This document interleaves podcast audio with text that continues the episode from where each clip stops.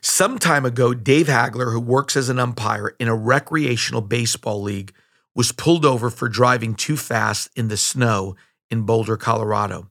He tried to talk the officer out of giving him a ticket by telling him how worried he was about the insurance and how he's normally a very safe driver, and so on.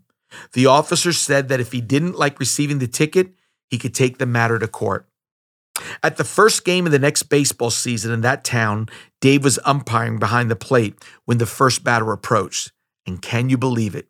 It was the very policeman who gave him the ticket. As the officer was about to step into the batter's box, they recognized each other and offered a long pause. Finally, the officer asked, "So how did things go with the ticket in court?" Dave said, "You better swing at everything." Someone once said, "I can forgive, but I cannot forget." And that's just another way of saying, I can't forgive. I think Dave couldn't let it go. And all of that affected a recreational softball game.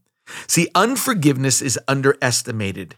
Marilyn Hickey tells us that a person who lives in unforgiveness does three things: curses the offense, nurses the offense, and rehearses the offense. In today's reading, we focus on unforgiveness, and Jesus tells us that there is a lot at stake when someone won't forgive. It's bigger than a softball game. Instead, it infects the most powerful weapon we are given on this planet, prayer. Listen to what Jesus instructs us about prayer and unforgiveness. This is Mark 11, 25 through 26. "Whenever you stand praying, forgive. If you have anything against anyone, so that your Father who is in heaven will also forgive you your transgressions. But if you do not forgive, neither will your Father in heaven forgive you your transgressions." Today's scripture mentions one of these problems that breaks the communication line. It's similar to a circuit breaker in a house. A circuit breaker in your house is an electrical device that interrupts the flow of electricity from one site to the other. The prayer circuit breakers are things in our lives that interrupt or hinder our communication with God. So when prayer is not working, something broke the circuit. There are two commanding moments in this chapter on the power and the importance of prayer. In verse 17, Jesus says that his house should be called a house of prayer. I think this is really missing today. While today his house is a house of worship, preaching, teaching, serving, but not many believers have placed the importance on prayer in the church. Jesus also tells us in verse 22 through 24 the power of prayer. Jesus answered, saying to them, "Have faith in God.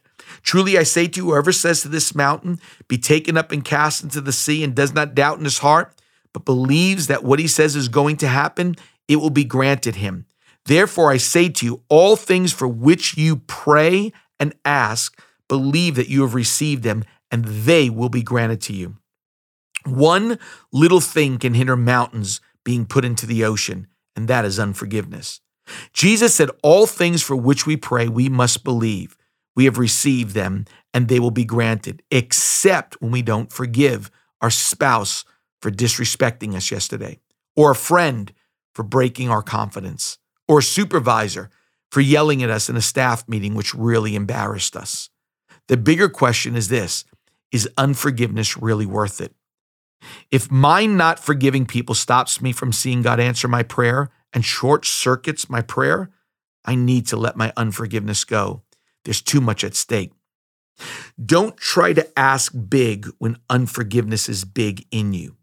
Every time you want to hold on to an offense, just think, if I do this, I get no mountains in the ocean.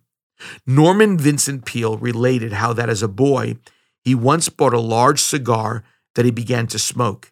He was feeling bold until he saw his father approach him on the street. He tried to hide the cigar behind his back. Searching desperately for something to say, he made a certain request of his father. My father's voice wasn't harsh when he answered.